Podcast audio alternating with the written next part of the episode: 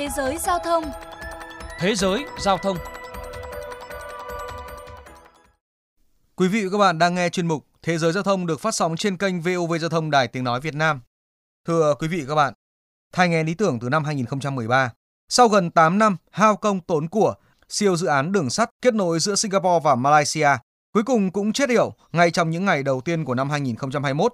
Quyết định chấm dứt dự án từng tốn nhiều giấy mực này khiến không ít người cảm thấy hụt hẫng. Để tìm hiểu thêm, mời quý vị các bạn cùng nghe bài viết sau đây.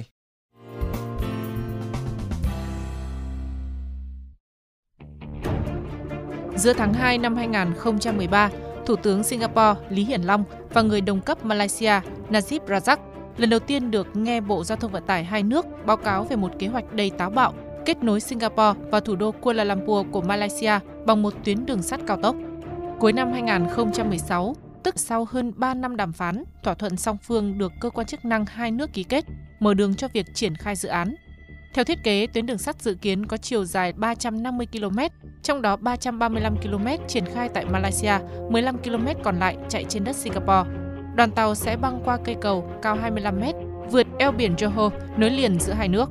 Với tổng mức đầu tư ước tính lên tới 17 tỷ đô la Mỹ, tức là hơn 390.000 tỷ đồng, Dự án được kỳ vọng giảm thời gian di chuyển giữa Singapore với thủ đô Kuala Lumpur của Malaysia xuống còn 90 phút so với 5 tiếng đi bằng ô tô hiện nay. Các tính toán lạc quan cho thấy, sau khi đi vào hoạt động tuyến đường sắt cao tốc có thể tạo thêm 111.000 việc làm vào năm 2060. Dự án sẽ đóng vai trò đòn bẩy quan trọng thúc đẩy cả hai nền kinh tế phát triển.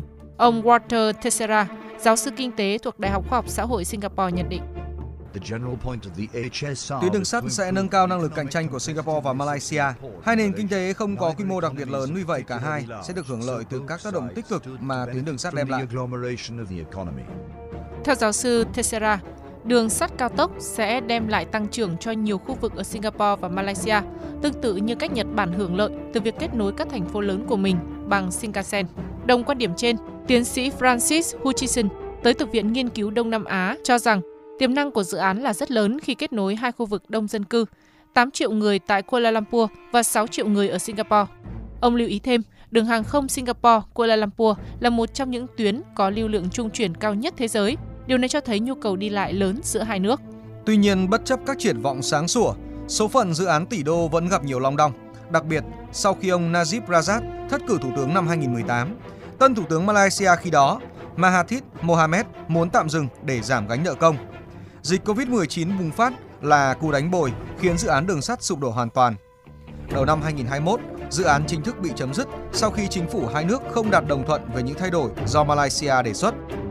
Thông cáo chung của Thủ tướng đương nhiệm Malaysia Muhyiddin Yassin và Thủ tướng Singapore Lý Hiển Long nêu rõ, do tác động của đại dịch Covid-19 với nền kinh tế Malaysia, chính phủ Malaysia đã đề xuất nhiều thay đổi với dự án đường sắt cao tốc.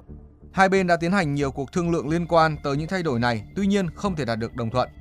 Theo thỏa thuận pháp lý, Malaysia sẽ bồi thường cho Singapore những chi phí nước này đã bỏ ra trong dự án bị hủy bỏ. Ông Royston Sim, phó tổng biên tập tờ Straits Times, một chuyên gia về giao thông cho biết. Khoản bồi thường mà Malaysia phải trả sẽ bao gồm nhiều chi phí khác nhau, như dịch vụ tư vấn thiết kế cơ sở hạ tầng, nhân lực thực hiện dự án.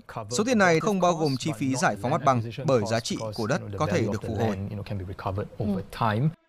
Tuy số tiền đền bù không được tiết lộ, song Bộ trưởng Giao thông Singapore Ong Ye Kung cho biết đến nay Singapore đã chi khoảng 270 triệu đô la cho dự án. Trước đó, cựu Thủ tướng Malaysia Mahathir Mohamed từng nhận định nước này có thể phải bồi thường 500 triệu ringgit khoảng 125,7 triệu đô la nếu dự án bị hủy.